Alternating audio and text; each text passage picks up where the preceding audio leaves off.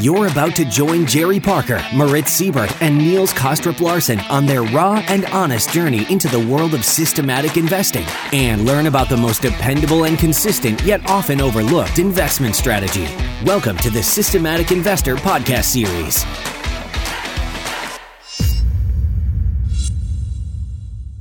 Welcome or welcome back to this week's edition of the Systematic Investor Series with Moritz Siebert and I, Niels Kaastrup-Larsen, where each week we take the pulse of the global markets through the lens of a rules-based investor.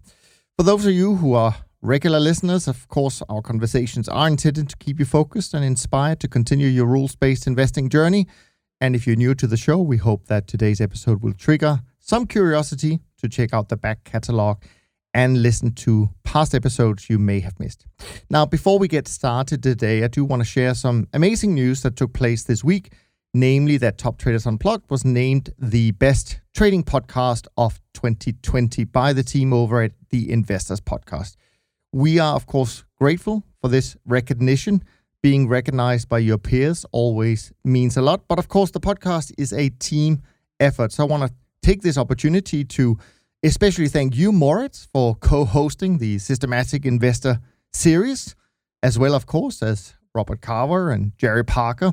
And also a big thank you to our producers and tech people, Dimitri and Shane, who work really hard to make us sound good and create a lot of the social content that we're able to share.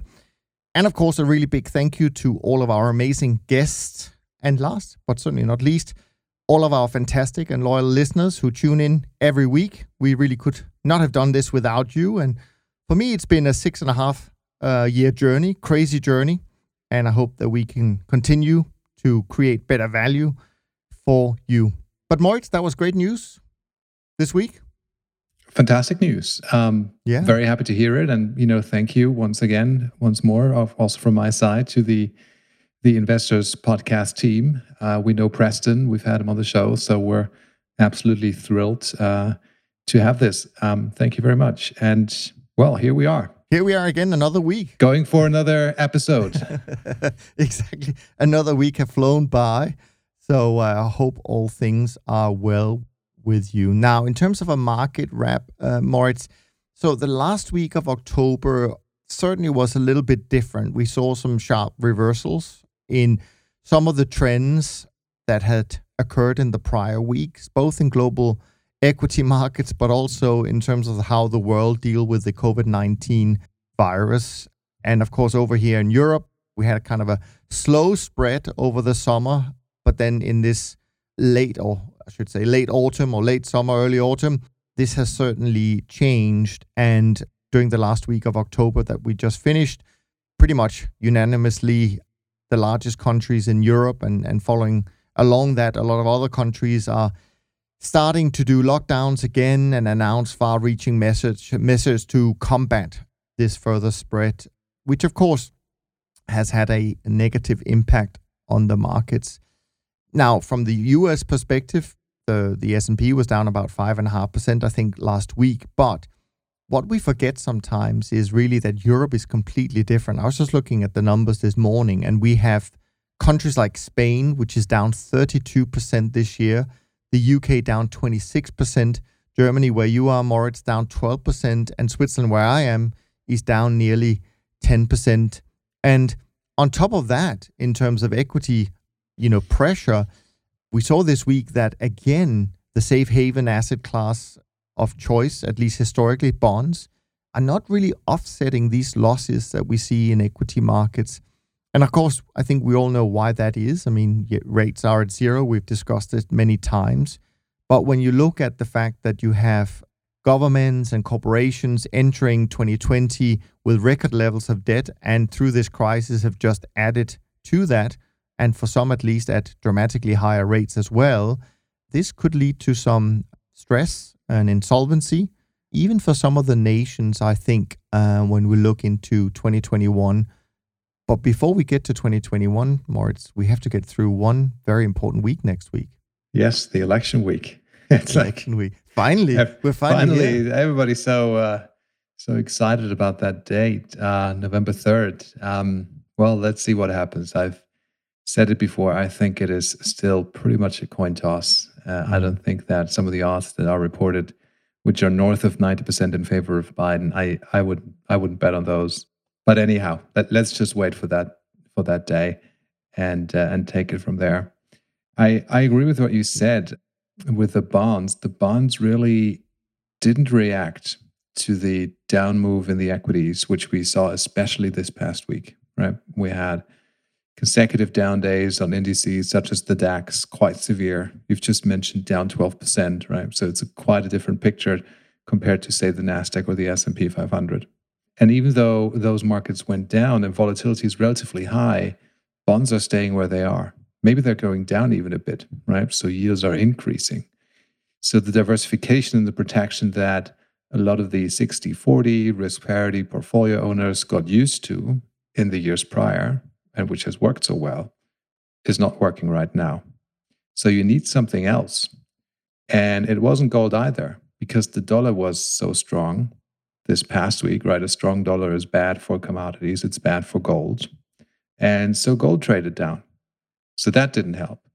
And I was just really happy to have diversification in some of the other markets, like we trend followers have, you know, soybeans and corn and, you know, some of the metals. This is really valuable at a at a time like that, because we're not dependent on just, you know, two or three picks in our portfolio.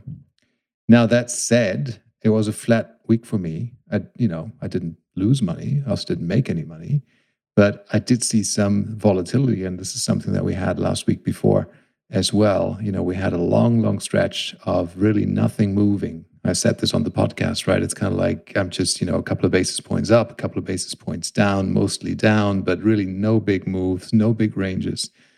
But this has changed. I mean, I'm, I'm still short oil, and oil has traded down to, I don't know, thirty-six, thirty-five, somewhere around that level. I'm talking about W T I here. And so this was a very, very big winner in my portfolio this week. Short rapeseed, short, you know, some of the equity indices, uh, short the ruble, dollar being very strong, as I've said.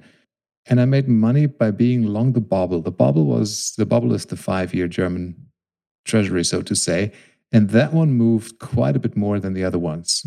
Don't ask me why. It just happened to be the case. I'm long, so that's good. Of course, I had some some losses as well, right? I mean, I'm long the emissions contract. That was really bad. I'm still long soybeans and a lot of the grains, right? So being long corn and long soybean meal, that didn't work this past week. But here you go, right? I, I had a flat week, made some money on Bitcoin, which is great. So overall, you, did, yeah. you know, if you add all that to, together, it's it's been a positive week. But I'm not I'm not just betting on the bonds to bail me out here. No, no, no, absolutely. Now, just before I, I go into sort of how uh, the month panned out for us, it is interesting, though, that I've seen a study some time ago relating to, you know, U S elections and how uh, how often actually presidents gets reelected based on just uh, equity market performance. Something like if if the market is up something like twenty percent or whatever the number was in the years leading up to to the election, or the three prior years leading up to the election, then actually there's very high likelihood that the president gets reelected. And I think from memory, at least, that right now, just looking at purely mar- um, equity market performance, Trump is very, actually not that far away from achieving the level where, according to history at least, you know, he would be most likely reelected, which of course is not what what the media expects if you just listen to that. So I think either way, whatever comes out, I mean, we may not find out this week or next week who's the, who the winner is. I think that's probably more likely that that uh, that's uh, going to happen. And, and, and I think we could be in for some serious level of volatility going into the last uh, couple of months of, of the year. And, and actually, as you said, what's interesting about the last um, few weeks is that despite uh, equity markets making new highs or getting back to almost new highs uh, only a couple of weeks ago, the V I X has not traded down to the p- pre-COVID levels. It has been staying elevated, and it almost hit forty, I think, this week, which is quite high from a historical perspective. Let's not forget that when Lehman Brothers went under, it went to thirty-one. So we're above that level right now. So definitely some uncertainty out there uh, in the numbers. Yes, and COVID, right? I mean, you have the yeah. election coming up. That's reason enough for implied volatility being high, the way it looks right now with, uh, you know, Biden versus Trump. And like you say, maybe there is a contested election and we don't even know who the president's going to be on yeah. November third, fourth, fifth, sixth, right? And maybe it, it, it takes a time for that to become clear. But then COVID is a, a whole different thing. You know, here in Germany, we're going into another lockdown as of next week, Monday. So forty-eight hours to go, not even. And then the country will be partially locked down again. It's a different type of lockdown than the one that we did in March, April, May. It's more granular in, you know, the way it is uh, defined and, you know, what people are allowed to do and for what reasons they're allowed to leave the house. But regardless of that, right? I mean, lockdown is a lockdown. It is it is bad, no matter how you slice or dice it.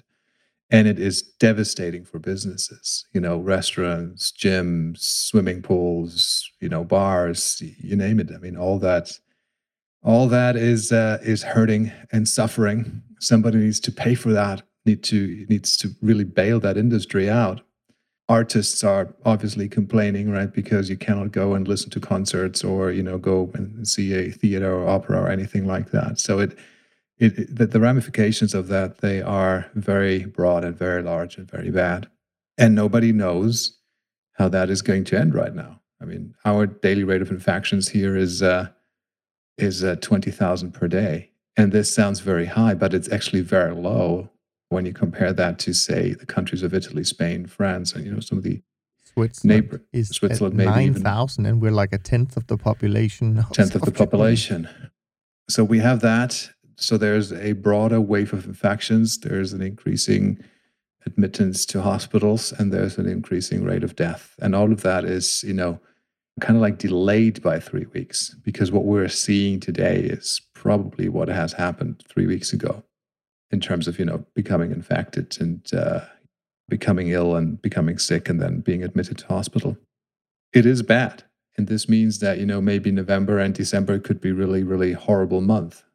And, and January and February and March maybe also, right? Because we don't have a vaccine and we don't have a cure. We don't have medication. And we somehow need to wrestle through that period with the virus around us. Absolutely. I mean, and certainly companies have had to be very creative to come up with ways of, of just getting a little bit of cash flow.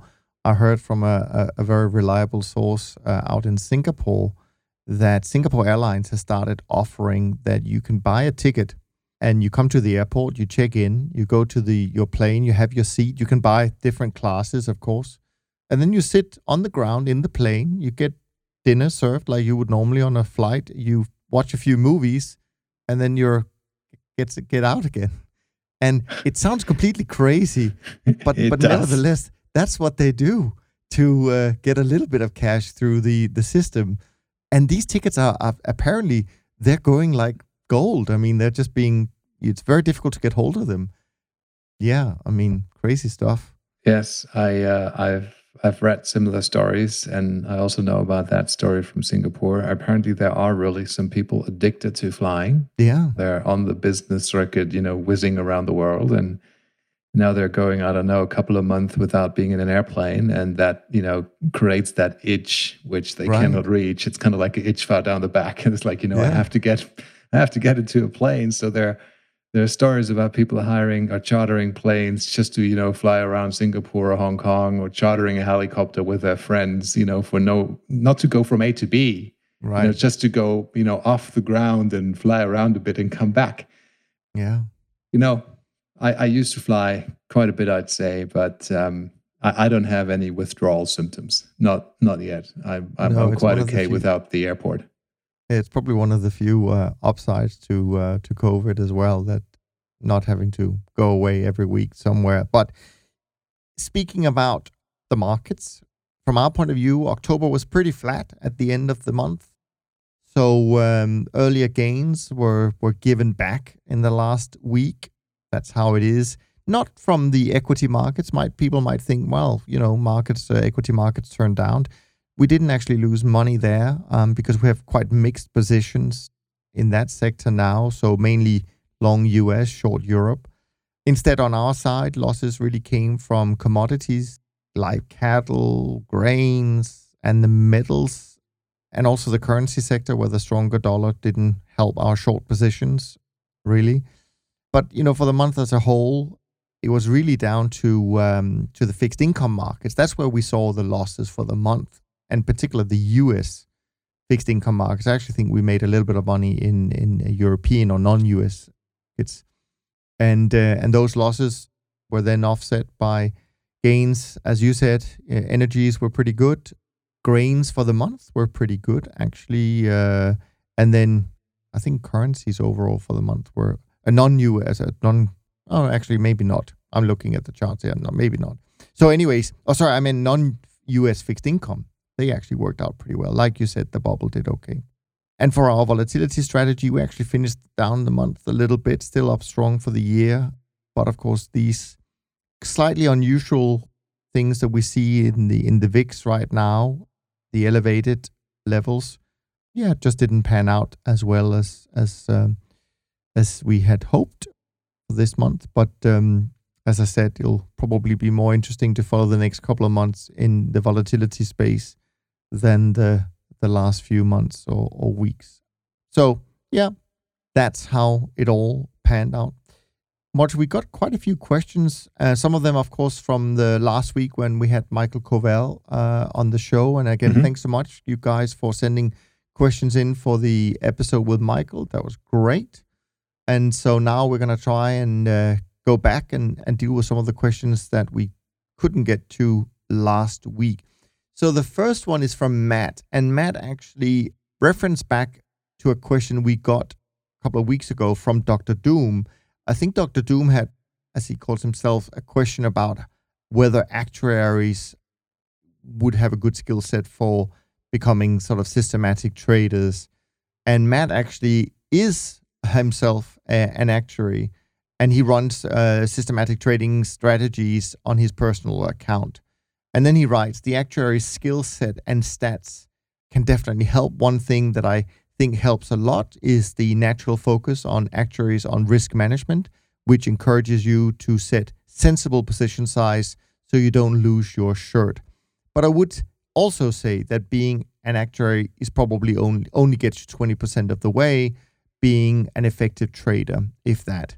There's a lot still to learn and a lot of work to do. You need to invest a lot of a lot more time in understanding the markets and market behavior better than an, an actuary training covers.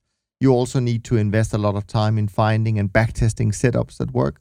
I think it really helps to pick up some data science coding skills, which actuary courses and training doesn't cover, to enable you to be efficient in backtesting setups. So first of all, Matt, thanks for that comment, because it's always helpful when when you, the audience, pitch in in terms of some of your own real life experiences. But then you do have a question that we will tackle uh, now. So the question is, how to take external money stepwise into your systematic trading strategy, or if you should avoid it. And I think actually maybe, Moritz, you might have some interesting comments on that this week, given what you, uh, what the the person you told you you interviewed recently that we're going to have on the podcast next week. Then now you know what I'm referring to. You probably have no clue what I'm talking about. But anyway, let's say we have a good systematic strategy in place and are developing as much of our own uh, and are deploying as much of our, our own capital to this as we feel comfortable with. We're generating good, reliable alpha and have some headroom to run a larger pot if we had the money. We are a one, two year track record. We have a one, two year track record so far. Friends and family are interested in investing with a good track record. This could be of potential value to other investors too, I guess. At the far end of the spectrum, you could set up a hedge fund. This seems to be a huge endeavor, both to set up and to market it to investors. The question is, are there other practical options that sit between the two extremes of managing only your own money versus set up a hedge fund that enable you to stepwise increase the size of the pot you're managing? I think that's a great question, Moritz. I'd love to hear what your thoughts are. I would say that very, very strongly depends on where you're based and the regulatory environment that you're in. Um, and I don't know the regulatory environments of all the countries around the world, of course, right?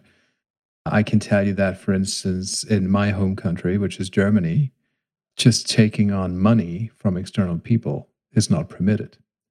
You need to be licensed. You need to be regulated if you want to run external money, even though if this is just one dollar or one hundred dollars or one hundred thousand dollars, it doesn't matter, right? Because if you're managing other people's money, you're running their portfolio, you have authority to, you know, put trades into their portfolios, trade for them, give them advice, whatever the case may be, you need to be licensed.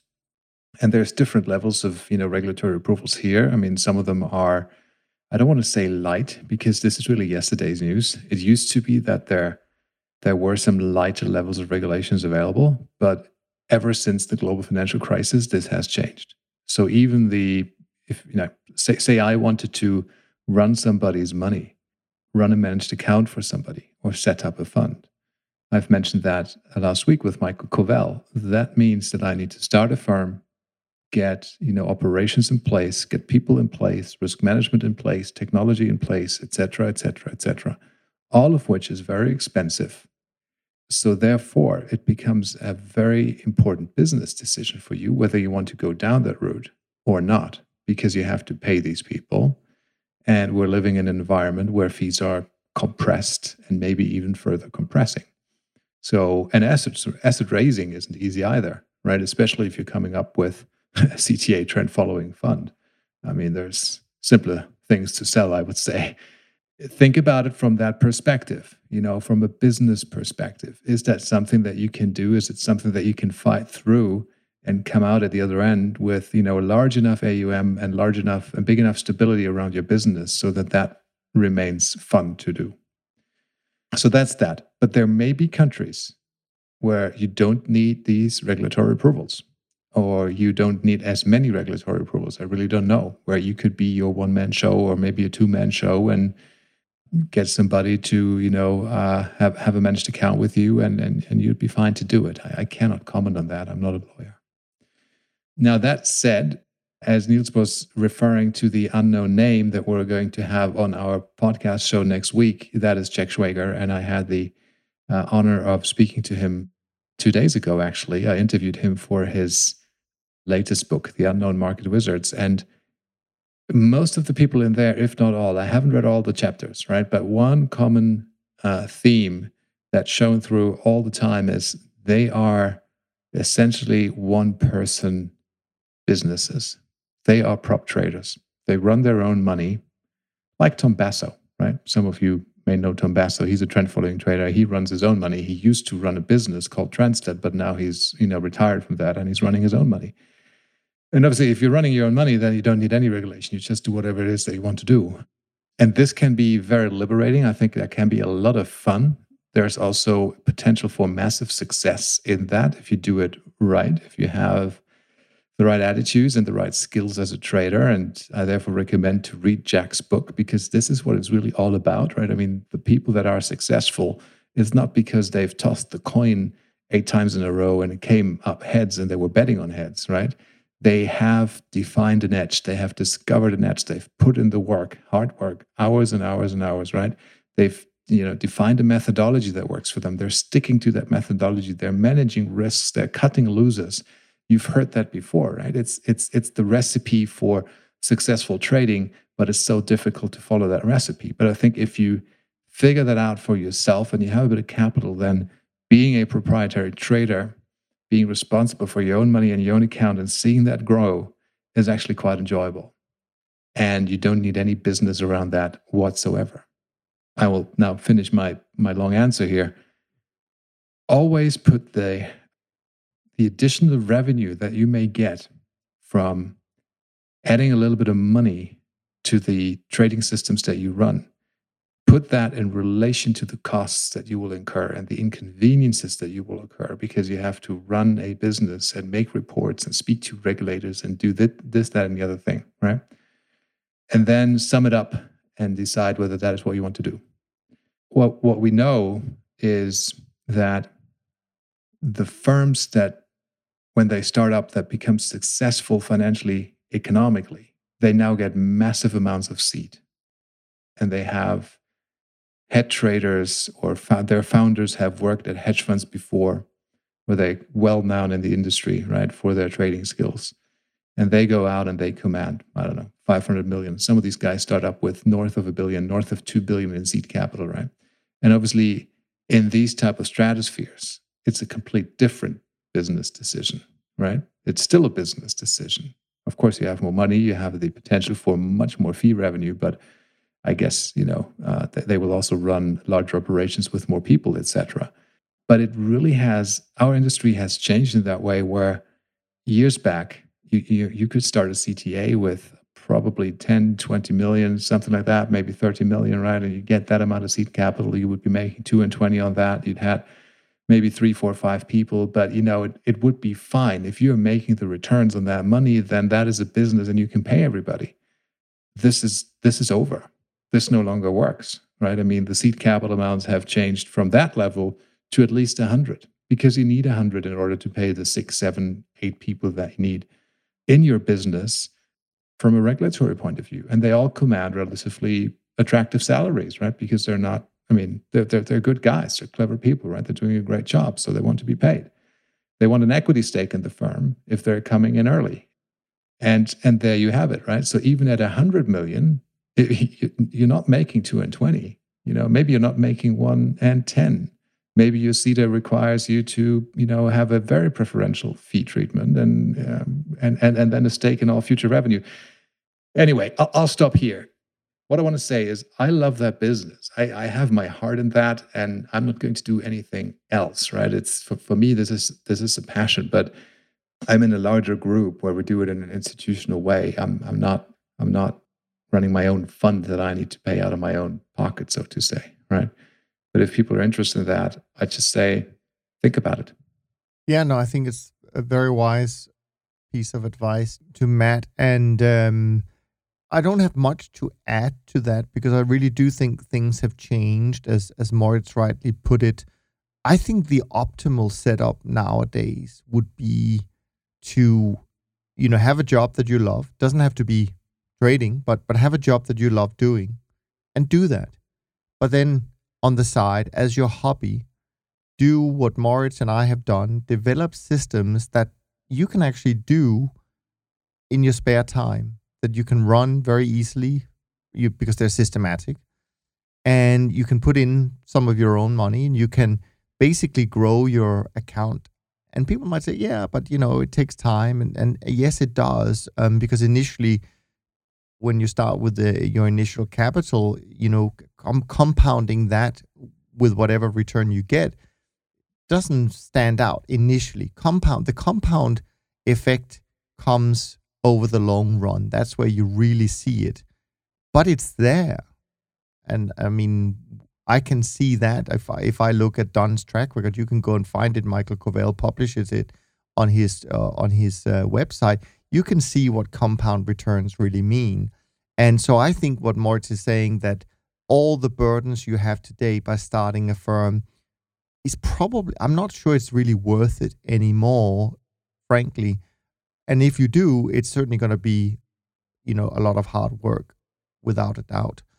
And I think the other thing that Moritz said is that's really important, that even if you do get it off the ground, and this is something I think both Moritz and I know quite a lot about, raising assets is incredibly hard nowadays in this industry, and it's becoming harder every single year. And also, as Moritz says, you have then on top of that fee compression. So I think that that is really something you want to think about before you're doing it. Now, there is maybe one middle ground. I've not tried it. I don't know any one personally who's done it, but I have seen that a number of brokers offer something called copy trade. And I think one bank in particular that I can think of, which is Saxo Bank in, well, I say Denmark, it originates in Denmark. I think at one point they started a program or a feature where you could agree with them, where they would kind of be the taking care of the regulatory burden because they would be the counterpart. And where if you had a really good strategy and you could pr- demonstrate to them that it made money, if they put it on their quote, copy platform, other people could actually invest money, quote unquote, with you, and you would get some kind of fee for it. I don't, I don't know the details. You have to look that up.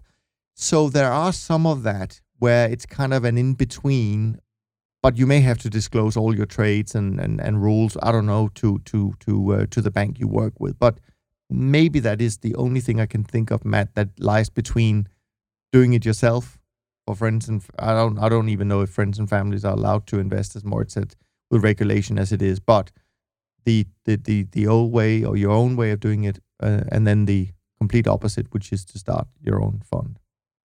Have you had any experience with this these kind of copy trade or facilities, Moritz? No, I, I, I'm not using them, and I can explain why. I know they exist. I mean, here in Germany, there's one that's called Wikifolio, and I don't want to speak badly about them on the air, like, at all. I mean, they do their business, and I guess, you know, some people like that business. And as you say, Niels, they partner with banks, and then they make that, um, they make the portfolio of private traders available to a larger audience. You know, they kind of like, you know, you trade into an account and they wrap that account into a certificate, right? So, or, or note structure, and then they on-sell that. It does have an I S I N, et cetera, right? They don't on-sell that to clients. There are other examples out there. I'm not sure if uh, if I have the rate, the, the name right, Quantopian, or there's some, you know, U S-based firms where, you know, you can go onto their platform, write Python code of strategies that you think that work, right? And if they do work, then you may get capital. Well, Jack Schwager's business, fundseeder dot com. Now, this is different. Let me let me make that distinction. I think it's an important difference. So let, let's just stay with firms such as Wikifolio and, and this U S firm. Let's say it's Quantopian. I, I'm not sure if that is right, but something along that line, I think, is the name of that business. I I never want to upload any code onto any cloud platform, onto any network that is not mine, right? And, you know, I have my intellectual property sit there in an environment that I cannot control.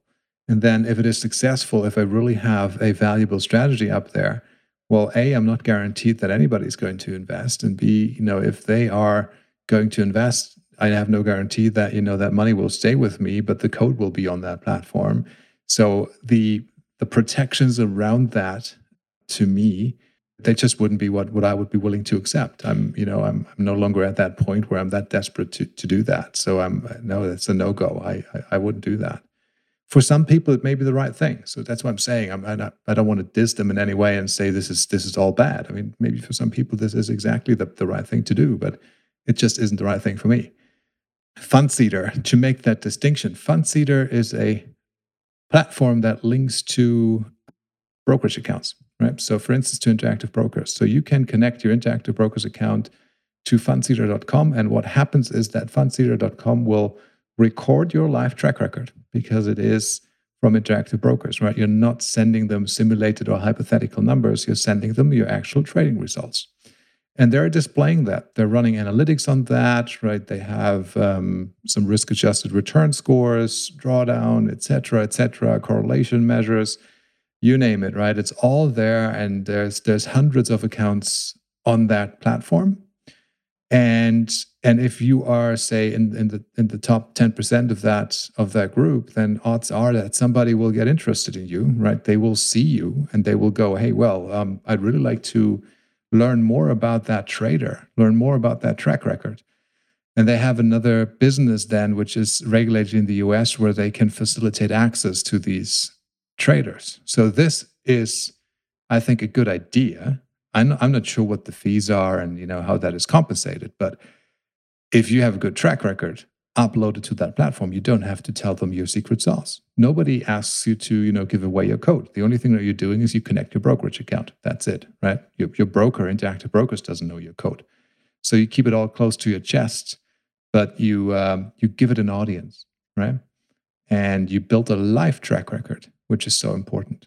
And if your account is really good, then I guess at some point, yes, people will find you and people will get interested. Yep, absolutely. That was perfect. Brian, our friend Brian, who writes in from time to time. Nice to hear from you, Brian. Brian has another question, and that is, he was watching an interview with Raoul Pal and Keith McCullough from Hedgeye and Real Vision, respectively. Raoul talks briefly, so um, Brian writes, Raoul talks briefly about positions trapped in commodity limit down market, unable to execute stop loss.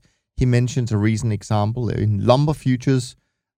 Please discuss how experienced C T As trade these limit down situations if it's not a secret sauce.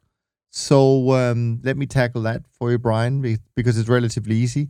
If a market is limit down, it's limit or limit up for that matter, you can't trade it. And that's just the way the world works. It doesn't mean that it has to be limit down all day or limit up all day, meaning there will maybe potentially be some trading going on if it moves away from that limit down price. And if people don't know what limit down means, it's just a predefined percentage move for the day where the market just stops trading. We saw that even in the S and P and other U S equity futures during the March twenty twenty sell-off. So it does happen. It happens more in commodities for sure, and especially in the smaller commodities, it can certainly happen. But there's here's the point. There is no secret sauce to avoid it, except this is exactly why you want to be diversified and you want to trade small, because it will happen to your portfolio. And it should not be something that devastates your returns just because you have one market that goes limit up or limit down and you can't get out of your position. And and I will even add to this, Brian, and that is these things can happen on sequential days. If there's a really, really massive move, you can actually end up having two or three days where the market goes limit up or limit down. And so you need to account for that in a sense through risk management, through diversification. What about you, Moritz? Not much to add. If it happens, it happens. Yes, that's you know, right. Your limit down, your limit up. Hopefully, you're on the right side of that limit event. Then it's it's not as uncomfortable then. But it is sure. part of the reality, and it's part of trading. So you sure. need to, like you say, Niels, you need to factor that in when you test your strategies, right? And and don't just you know take the historical data. And I, I think you know when you look at the historical data for some of these commodity markets, analyze how frequently they go limit in either direction. You know, how often does that happen per year, per five years, how many days, how many consecutive days, right? Because by just looking at the chart, if you're looking at the chart of, I don't know, lean hogs or live cattle or whatever, right? Um, you don't really eyeball these events anymore, right? It's because if you're looking at daily data, it's you, you, you don't see it, right? But you can be trapped, and therefore I really recommend to you know look back onto these time series and get a feeling for, in percentage terms, how many limit days there are in the sample that you're looking at. You know how to identify those, though. I mean, how because I when when I think about it, I mean, yeah, I can look at historical data, but it wouldn't strike me whether that was a limit down or limit up day. Uh, really, if I look at the historic, is there any? I mean, it's actually a pretty good thing if you if there was some kind of data source that would flag mm-hmm. a limit up or limit down day. There are vendors that flag that, right? Okay, so the, cool. the price or the end of day has an, an indicator or a letter that okay. indicates whether that was limit down or limit up.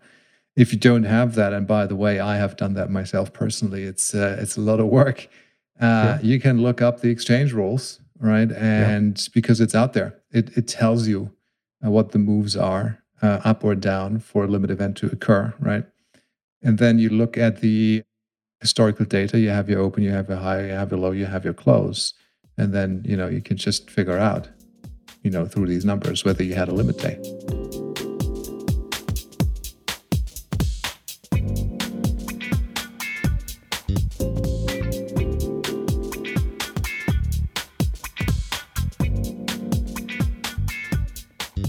Just ch- jumping ship completely now before we go to the next question, just something that I was reminded of when you talked about exchanges and all of that. Two things uh, I wanted to ask you about. One is, why why do you think palladium seems to be completely different in terms of initial margin? I'm, I'm thinking it's because it's volatile and it's not very liquid. I don't know, but I mean, it just, when I looked at th- that recently on the exchange, it had like a huge number, like thirty thousand dollars per contract or something like that, initial margin. So that's one thing I wanted to ask you about, whether you had any insights to that. And the other thing I saw on a on a tweet, maybe it was yesterday or something like that, that someone posted that one of the bigger brokers, and I use brokers in a loose way because I can't, I don't think it's necessarily a, kind of a futures broker, but it could be like a C F D, I think it was, where they were announcing a massive change to their margin rules, which essentially meant that right now you could get uh, like leverage of like one hundred or two hundred times in some of these markets. And then starting in twenty twenty-one, maybe Q one twenty twenty-one or something like that, in a few months, that is going to come down dramatically to like twenty times leverage, which is still, in my opinion, is more than enough, right? Uh, I, I can't even understand that they offer two hundred times leverage at the moment. But but th- usually when, th- this is just for, for people who may not be aware of this, but usually when margin rules change, and this is one of the weapons that exchanges use to kind of control volatility and extreme moves, et cetera, et cetera, it can have an impact. So I'm just thinking if generally, and I don't know how big the C F D market is, but I know a lot of retail investors use C F Ds and not futures. So if that is something that's happening, and I don't know whether you heard about this coming in the next few months, then that could have an effect. And by the way, another thing that I just thought about that I wanted to ask you about is, I noticed in a Twitter feed this morning before we got on air that apparently there's another whale out there right now. There's apparently someone in the last few days that have been buying up massive amount of call spreads on equities, so expecting some kind of massive up move after the U S election. So maybe you maybe you have some thoughts on any of these things.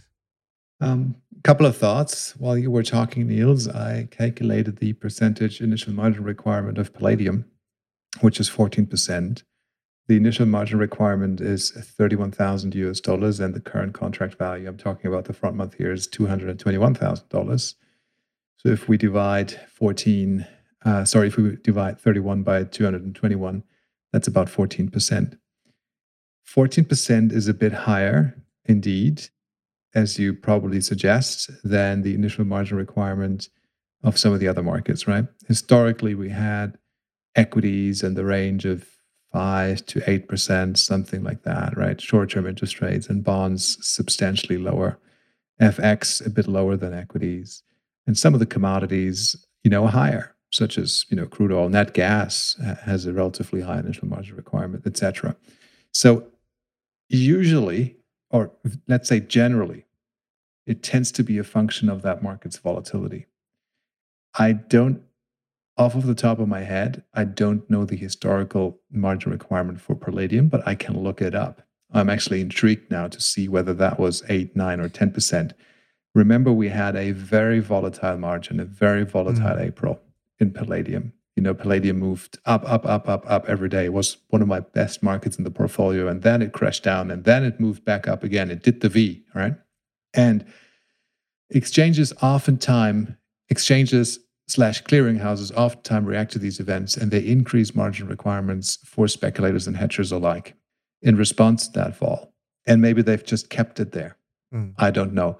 But the important thing For, for listeners to take away from that is that initial margins are not static. Initial margins change. They change over time, and they change idiosyncratically at a point in time when the exchange or the clearinghouse decides that they want them to change. So that impacts your account. It impacts your account in a couple of different ways. It impacts that from a margin to equity, you know, perspective. It impacts it from a funding perspective. You may get squeezed out of your positions, right, if you're not holding enough capital against it, right? And it increases cost because you're paying a funding spread on the margin, okay? So it is worthwhile. I mean, you don't have to have a hawk eye on that every day. I don't, right? But I do every month. Every month, and this is kind of like this weekend, you know, once on a weekend, it's kind of like either the last weekend of the month or the The weekend thereafter. On a monthly basis, I go through all of my accounts. I check currency exposures, you know, I check margin requirements. I look at the margin requirement per market, whether that has changed.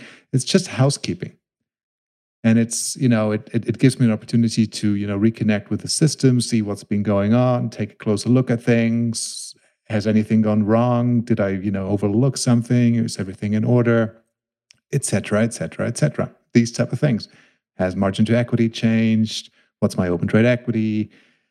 You you know you know the drill, right? Yeah, so I'm doing that. Absolutely. I'm doing that once per month, and I find it I find it a a good thing to do, at least for me, cleaning up.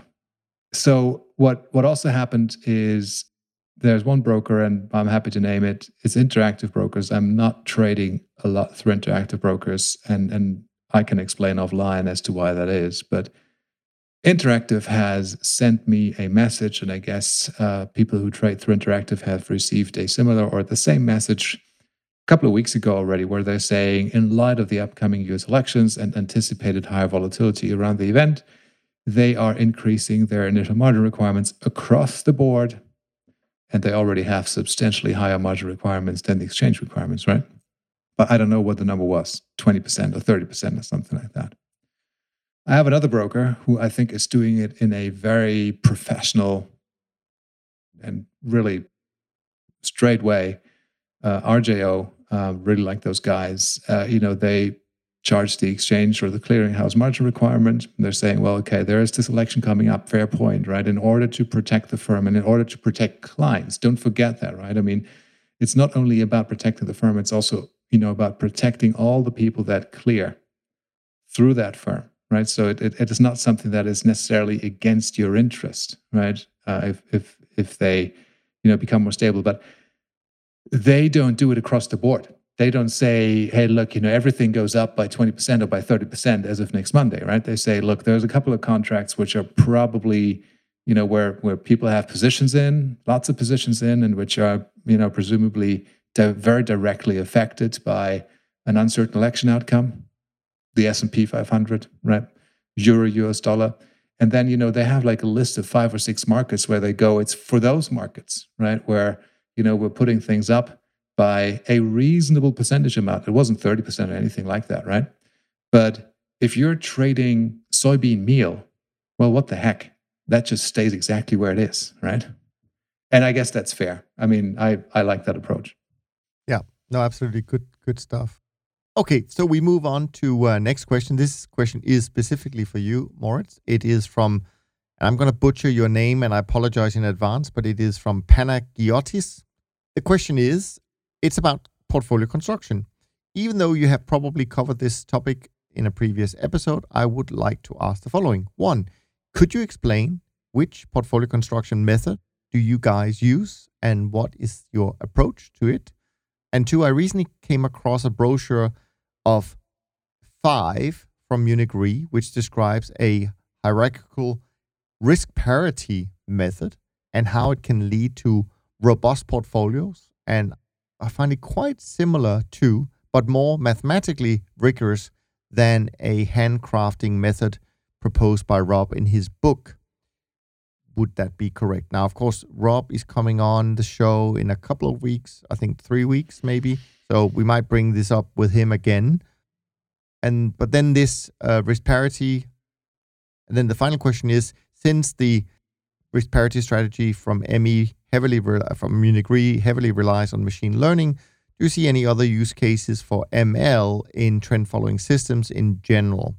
Thanks in advance and keep up the great job. Now, before you answer all of this, Moritz, because it's mainly for you, I just want to say one thing about the machine learning in trend following. From conversations I've had with some other managers who do use machine learning, they actually, I think what they said is one of the challenges with using machine learning in trend following is the fact that we have very few trades per year. So if you do it on a longer term trend following system, does machine learning really make sense at all? But I think if you were talking about short term, high frequency types models, then it could probably be more relevant. That's just my two pennies. I'm going to give it over to you, Moritz, to talk about the, I may come back and talk about the portfolio construction, but certainly the whole risk parity stuff from Munich Re, I'm going to let you talk about. Yeah, happy to do it. And uh, by the way, thank you for reading our material. I think um, in the past two or three weeks, we've uh, put a little bit of a LinkedIn campaign out there where people got uh, aware of Five. Five is a is a brand.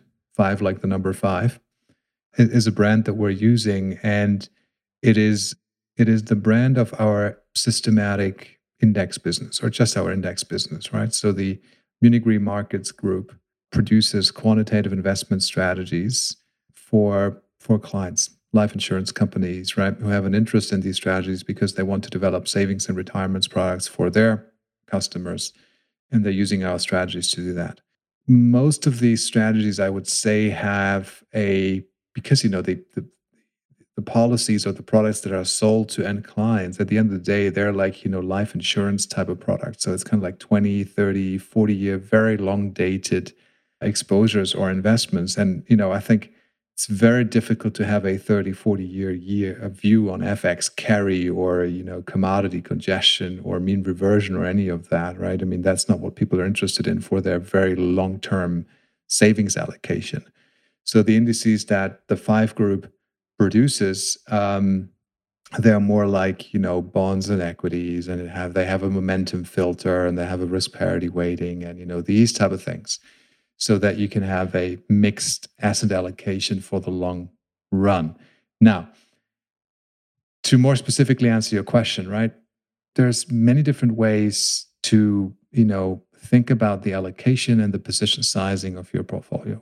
The way I do it with my trend following portfolio personally, I've said this before, is not risk parity, right? It's a form of vol parity or average true range parity, in essence, right? At the time of position inception, but without any ongoing volatility control. That is the allocation method that I use. I try to give every trade the same amount of, let's use the word risk, or the same amount of vol, or the same A T R, to normalize my losses and have same expectations across all of these trades. And then I leave it alone. Not everybody does it that way. Some people go, okay, I'm doing a form of volatility parity at position inception. Say you're looking at a bond equity portfolio, but then there's a risk parity. And now we really have to define and distinguish the two terms. A dynamic that happens after that, which takes into account correlations. You know, I'd say in, to, to simplify the difference between volatility parity and volatility only looking at volatility and risk parity is that risk parity also looks at the correlation dynamics that happen inside the portfolio.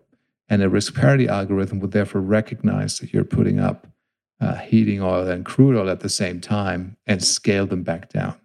That is something that in our trend following portfolio, I also do, but I do it in a more ex ante defined way by saying, well, if I have heating oil and crude oil at the same time, right, then I don't give them deliberately the same risk, but I actively make that decision. I have no algorithm that makes that decision for me. And then to distinguish that further, there is the H R P approach, and then many, many other approaches that become a, a million times more complex. But H R P, hierarchical risk parity, essentially is a risk parity approach, but tries to filter only for the most dominant and the most relevant correlation dynamics that happen in the portfolio. It tries to remove all the things that don't really matter and that don't count, if you see what I mean. If there's a, a correlation, you know, that's between zero point three and zero point five, and then it's zero point one again, you know, it's, it's like, yeah, that, that is not maybe the, the driving force for the positioning dynamic of the portfolio. It's more the things that are like stable at minus zero point eight and positive zero point eight, right? And and you're just like with a with a minimal minimum spanning tree, you're you're trying to identify where those things are. Then to the extent that machine learning, that term was used in that paper, well, I mean, it's very light machine learning, right? But you can use some of these call call them more advanced analytical methods to figure out what those correlation dependencies are and where they are significant and where they are not. Yes, we can put that into the M L box. There's there's code that learns more about these dynamics and then, you know, creates inferences and and you know comes to a conclusion as to, you know, what assets to really include in the correlation mark, uh, matrix and, and and which ones not, or the covariance matrix. So that is that. Now, what we have also found, and I think this is, for me at least, the most important takeaway. First of all, doing the research is great, right? And and and looking at things and exploring new things. But when we all break it down, we we step back from the results and we look at it, and you know over over the, the long term, and we're now looking at, well, what what is the best approach? What performs the best? Which one should we take? What we have found is that, honestly, it doesn't really matter that much. It really doesn't. At the end of the day, they're producing kind of like the same returns. And that is also true for my simple-minded equal A T R, equal vol, equal risk, whatever type of approach at position inception, and then thereafter no touch, right? And with my simple-minded, oh, if I have crude oil and heating oil and gasoline at the same time, then I don't give them the same risk, but I have that written down already today, and you know it's kind of like in the rule book. That performs just as fine and sometimes better than the complex risk parity and the super complex H R P, hierarchical risk parity approach. And then I always come down to, well, simple is better. Why, why do I want to run um, an M L algorithm on my machine that I can no longer understand? A, it takes, you know, quite a long time to, you know, write that stuff and, you know, figure out how it's supposed to work and not make mistakes, right? But then when the thing is live, just, I mean, it overwhelms me. So I don't do it. But of course, you know, we, we do the research, and I think that is our job, right? We're in that business of designing quantitative investment strategies and, and those type of systems. And I think we wouldn't be doing a good job if we just, you know, laid back lazily, saying, oh, well, here's something that we've designed five years ago. Uh, we think it's the best. We'll never look at anything else. Uh, just, just take that one. We have to keep our eyes on the ball and, you know, constantly and continuously research these things. And, and you know, every once in a while, you discover something that is absolutely fantastic. I'm not saying that hierarchical risk parity is is bad in any in any way. It's just as good as any of the other things, at least in my opinion. My colleagues may differ uh, from my opinion, by the way, right? They, uh, they have released that paper. I'm not one of the authors, right? And they was like, yeah, well, this probably is is really is really great, and you know, we would like to really do this because it produces, I don't know, eight basis points better return per year. And it's like, yeah, of course, go for it. I don't care that much, but this is this. Yeah, and, and, and, and there are definitely different ways to to skin a cat. So I'm going to dig into uh, a little bit of my past to uh, to uh, answer this question, because before my time at Dunn, I had my own C T A, and uh, we developed back in the period around two thousand seven our trend following system. And to this day, I run that system every single day, so I know exactly how it's done. And even though uh, it hasn't, the model hasn't changed since about twenty twelve. There are small tweaks in the first few years, but since then, nothing has changed in it. And it's really interesting. And it's very similar to what Moritz uh, does, meaning we size the position, or I size the position at the time of, of signal, and, and, and it's not touched, you know, before uh, before it, it the, it's exited, and, and then you get a new situation and a new entry signal, and then you size the position again. And it's it's very robust. I mean, it's up twenty-six plus percent this year, and it's a fully diversified forty-four market portfolio or so. It's actually the same markets that I use in the trend barometer that I publish every day on the website. And the, I think it's called the daily market trends is the other one I publish. It's not the same positions you can see on that website, but I may one day make this transparent to people uh, one way or the other, how how that operates. But of course, my my day job at Dunn, we do things differently. And um, our portfolio construction is similar to, in, in, in some sense, meaning we want to treat all markets equal, but we have different ways of managing the risk. Um, we look at it more on a portfolio level on a daily basis. We have certain risk limits we need to adhere to, and based on those overall risk limits, then we look at what are the strength of each signal that we have in the portfolio for each market, and then allocations are done accordingly. So a different way of doing it. And I will say that certainly that way of doing things and that system has been more consistent recent years, meaning it's handled better this, let's call it a little bit of a famine in trend following returns in the last few years. I would say definitely it's done better. But in the very long run, it's not to say that it is better, so to speak. So this is just how trend following can be done in different ways, both from a approach point of view, what constitutes an entry and an exit and all of that, but also how you construct your portfolio and how you manage your risk. I think for most people, if you want to do this yourself, I think the approach that Moritz uses on his system, the what I do on a personal level, and what Jerry does, which is really the entry and then no touch until you exit, no position adjustments along the way, probably the much easier way to to do it.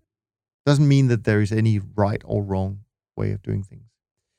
I want to move on. Uh, we're just passing the one hour mark, so we're going to start to wrap up soon. But there are some more questions. We may not get to all of them, but I want to get to Craig's question for sure. Okay, he says, I wanted to get your thoughts on something. I've been running a profitable short-term breakout commodity strategy for over three years now. It has an average trade duration of four days, a low win rate, thirty-five percent, less than thirty-five percent, and he uses a profit target, the profit target being roughly four times the stop loss. It's led me to question whether the adage, cut your losses short and let your profits run, is a universal axiom.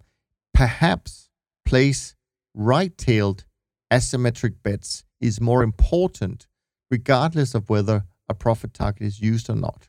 Any thoughts? Yeah, I mean, well, what, what, what he is doing is he's cutting his losses short. I mean, the way I understand it, the stop loss is he's much closer. He's cut his winners short. Cut his winners short. Yeah, but right. less yeah. short than the losers, right? So the way I understood it is that the profit target is farther away from the entry point exactly. than yes, the stop. Exactly, yes, for sure. Right? Yeah, yeah. So you, yeah, yeah. you do have an asymmetry there. You yeah. can make four times as much gains yeah. versus the losses, right? So so that that in essence is the asymmetry that is creating that right tail, that positive skew in the distribution of the returns. Now, you're not really, I mean, the, we're cutting our losers short maybe in the same way that you're doing it, but we're not giving up on the winners. We're much more patient with the winners. We really let them run, and we don't give them a profit target. We give them an exit. The exit may be at a profit, the exit may be at flat, or the exit may be at a loss even, right? So we give them a lot more time, and this is because I think, you know, we're we're, we're more medium to longer term in our trading approach. He has just mentioned that he runs a short-term trading system with an average holding time of four days. This is not what I'm doing. I don't know. Maybe if you deliberately run it on on such a relatively short time frame, then then you need those profit targets. I I can't comment, but I mean the, the fact. Let's just stop here. That the fact that he has a profit target that is farther away than the stop loss is something where I say, well, that's that's a good start, right? That is moving it in the right direction. There are many systems, by the way, that are the opposite. A lot of the mean reversion systems that work, right, have very tight profit targets. And they have a stop loss that has much more room, right? So you're looking for a bounce back, say, in a stock market, buy the dip type of thing, right? You're immediately taking profits. You're taking small profits, small profits, profits, profits, profits. It works many times, seventy, eighty, ninety percent of the time. But you're paying for that with relatively large losers, right? And sometimes those losers become super large. And this is, I think, a recipe for disaster because, you know, they lead to paralysis. They can really kill your account. And I don't know of any successful trader who has, who exists, who is uh, successful because he's taking super large losses. I mean, that's just uh, doesn't work. Again, I think you're, I think you're absolutely right, Moritz, that when you talk about short-term systems, it, things are different. One thing you may want to look at, Craig, is maybe you need to not use the same type of profit target for all markets. Maybe you do need to look at the return distribution of each market to see if there are some markets that just have a tendency to some bigger outlier gains, and then they may need that profit target to be moved up a little bit compared to other markets that may not really get to that level that often. I don't know. But our philosophy is that you never know how great the trend is going to be. So we're going to let it run for as long as we possibly can. But uh, short term is a little bit different. I know a lot of managers who do use profit targets. You could also use time stops. A lot of managers use that. You know, say you have two, three, four holding uh, different models with different time holding periods. That might work. It's worth testing for sure. With that, I think I'm going to leave the questions from James and Antti for next week. Or maybe not for next week, actually, because we have Jack on, but we will get to your questions, but I do want to start to wrap up so it doesn't become a too long episode. But do send us more of your questions. They're really good, and I think they're very educational for everyone listening to that. So before we get to some of our cool content at the end of the show, which is um, something new that we started doing. I will just mention that although it's not the end of the month for these numbers, it is at the end of Thursday, which wasn't the last trading day. I think yesterday was a bad day for trend followers in general.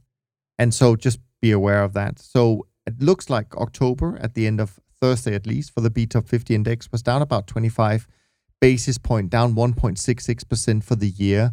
The Sockgen C T A index was down zero point one four percent, down three and a quarter for the year. The trend index was still up for the month, uh, up one point zero seven for October, down one percent for the year. The short-term traders index was down thirty-one bips, but up one point eight nine for the year.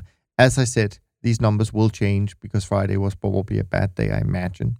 The Sockgen Multi-Asset Risk Premier Index, though, was down almost two percent in October and down almost fifteen percent for the year.